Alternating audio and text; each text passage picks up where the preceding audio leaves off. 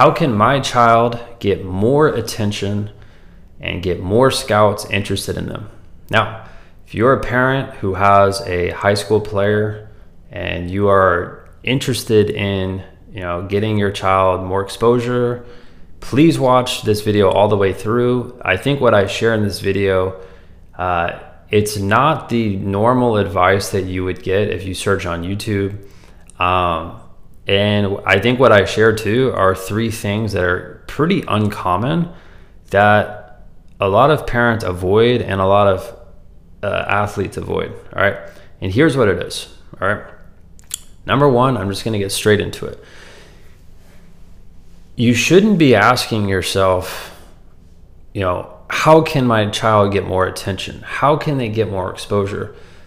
What you should be asking yourself is, what does my child need to learn to get more exposure? Because th- those two very different types of, of questions there. One is, you know, like, how can we get more exposure? The second is, how can my child take more responsibility to learn and figure out the tools necessary to get a scholarship? And I have seen this happen like clockwork over the past couple of years. Players who say they want to go play in college, but it's really their parents wanting them to go play in college, those kids never get scholarships. Never. And it's because what they do is they rely on their parents to do everything. And getting a scholarship is a job, right? That is a job. Like getting recruited is a job. It is hard. You have to uh, learn how to market yourself. Uh, you have to learn how to communicate with coaches. You have to learn how to research and do. There are a lot of moving pieces involved with recruiting. But you should be asking, how can my athlete, right, what what do they need to learn in order to get recruited? And this is the thing. A lot of kids need help with recruiting. They need their parents to help them, and I completely understand that. But if they don't take the self responsibility, then their window of opportunity as far as getting uh, recruited is very, very small. If the player takes full responsibility, they can start that process when they're a freshman or sophomore, and they can have hundreds of schools interested in them if they grab the bull by the horns. All right, that's on the player. All right, and at this point, I've worked with enough players who take that responsibility on and they learn what they need to do as an individual to get the college's attention. Right? That's the first thing I want to cover is it's it can't just be the parent's job. Like yes, you need to be supportive. Yes, you need to be in the process, but the player, the athlete has to be very hungry to go get it. Now, that's the first thing. The second, this is more tactical, right?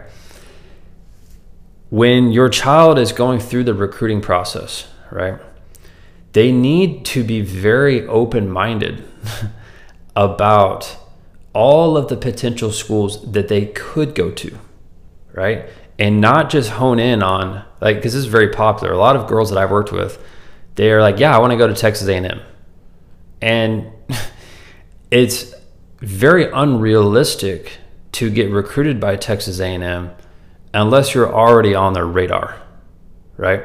And it's like that with a lot of major D1 schools. Like those coaches start recruiting when kids are sixth, seventh, eighth grade. Like they already have in their mind who's on their radar very early on. They're already like th- that's how it works, right? So if your child limits themselves to, oh, I just want to play at this school or that school, that will kill their chances of getting recruited because you're putting all of your eggs in, in that, in that case, two baskets. And if those schools are already heavily recruiting kids that are younger and they don't know who you are, it's very hard to get their attention. Right, which is why if you open yourself up to more opportunities, uh, you, it's a numbers game. You can have way more schools interested if you have a larger contact list, right? And this kind of goes with the second step. And this is something I train all the kids that I've worked with that have gotten uh, scholarships they create a spreadsheet and it's a contact list. And this is where the player does all the research. They will research every conference uh, in D1, D2, D3. They'll research what the majors are are being offered at those schools. Uh, they'll do a lot of deep, and I'm not going to get into all the details here, but they're going to do a lot of deep research on the potential schools that they can go to, not just their dream schools, right? So you need to open it up to multiple schools. And I know most parents and most players don't even know this, but there are hundreds of schools out there uh, in men's and in women's programs like that your child could go to right? They could qualify to go to. They could qualify to get scholarships at right? Very important to actually look at the data though right and do the research. Again something your child needs to do not it's not your homework assignment as a parent to do all, all the legwork and then just give you know a nice easy layup for your child. No they they need to be on their game right? And the third thing and i think this is really hard for high school players is they need to learn how to properly communicate with college coaches right? And in my mind that this is just a very simple strategy but if your child is at the age where they can reach out to college coaches, right? Sending one email is not going to do anything. That college coach that day probably got a hundred other emails from a hundred other prospects. Uh, so sending one email and just like waiting, not going to work. All right. And what it is, it's an attention game. Whoever gets the most attention, all right, will get the most scholarship offers. So this is why I always train all, all the, the kids that I work with.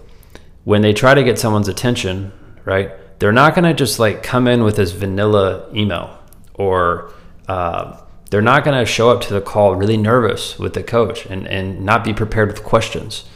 Uh, they're not going to be intimidated by these colleges coaches. They're going to they're going to go into a conversation very confident.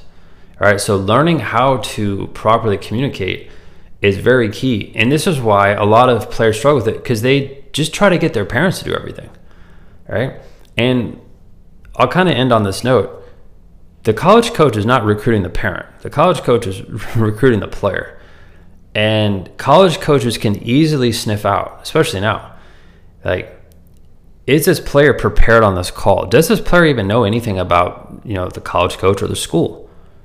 And they can sense how serious someone is within 30 seconds, right?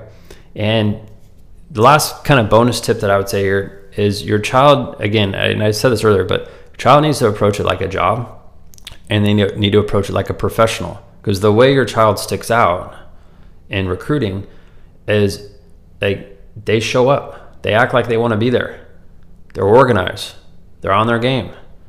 And that piece like that recruiting piece of just being committed, uh, being organized, all the things, being a good communicator. Those things are so important. And then on top of that, they have to perform well under pressure, like in the actual showcases or the games. That to me is a completely different thing, though. Right. Marketing, understanding communication, all those things are so important. And it should be, like I said at the beginning, should be a question of what does my child need to learn in order to get recruited. Not what do I need to do as a parent, it's what does my child need to do.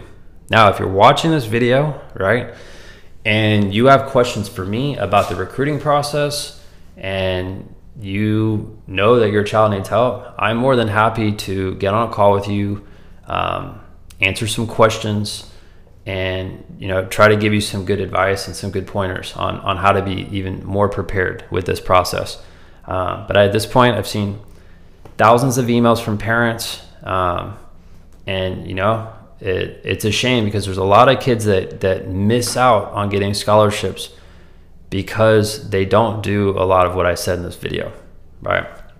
So that's it. Hopefully uh, this helps. If this is the first time watching one of my videos, make sure uh, hit the subscribe button, share this video with another parent uh, if you think it would benefit them. That's it, and I'll catch you later.